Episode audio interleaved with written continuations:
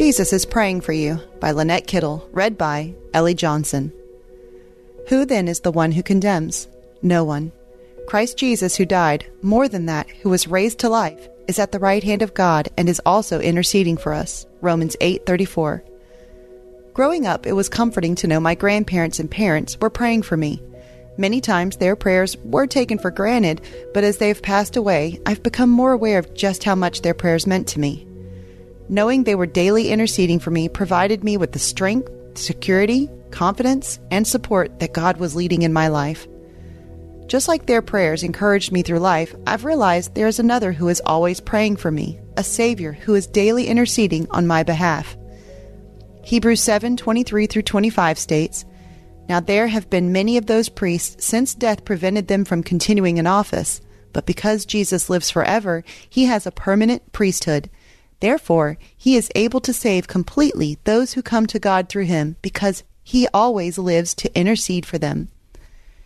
If, like me, you've experienced the loss of loved ones who you knew were interceding for you on a daily basis, or if you felt alone at times thinking no one cares or is praying for you, realize that Jesus is at the right hand of God praying for you. As First Timothy two five explains, "For there is one God and one mediator between God and mankind, the man Christ Jesus." His ascension to heaven did not stop his ministry to you. Along with paying the price for your sin, he is alive and serving as your advocate before the Father. And why might you need an advocate? Because as First Peter five eight describes, you have an adversary, the devil, who is seeking to devour you. Still, you can rest knowing Jesus is pleading your case before the Father. First John two one states, "My dear children, I write this to you so that you will not sin. But if anybody does sin, we have an advocate with the Father, Jesus Christ, the righteous one."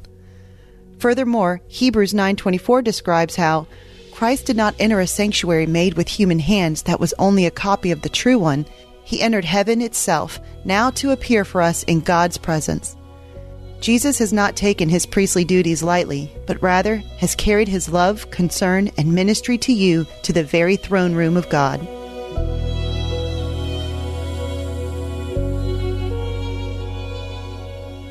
Hey everyone, thanks for listening to Your Daily Bible Verse, a production of the Salem Web Network.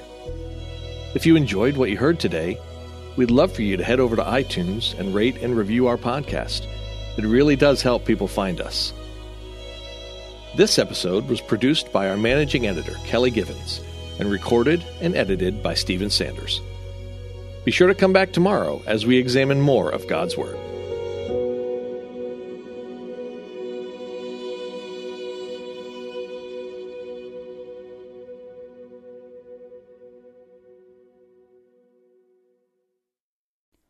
Christmas. For most kids, it's the most joyful time of the year. But this Christmas, one point five million children will spend the holiday separated from a parent because their mom or dad is behind bars.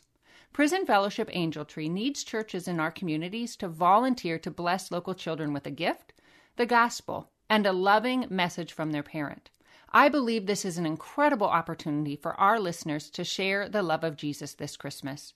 Many of Prison Fellowship's partner churches continue ministry to local Angel Tree families after Christmas is over. Through this ongoing care, Prison Fellowship Angel Tree strengthens and encourages families every day. Angel Tree wouldn't be possible without the help of faithful volunteers. If you're ready to make an eternal impact in your community, please register today at angeltree.org backslash church. That's angeltree.org backslash church. Miracles are everywhere. Let our adventure begin!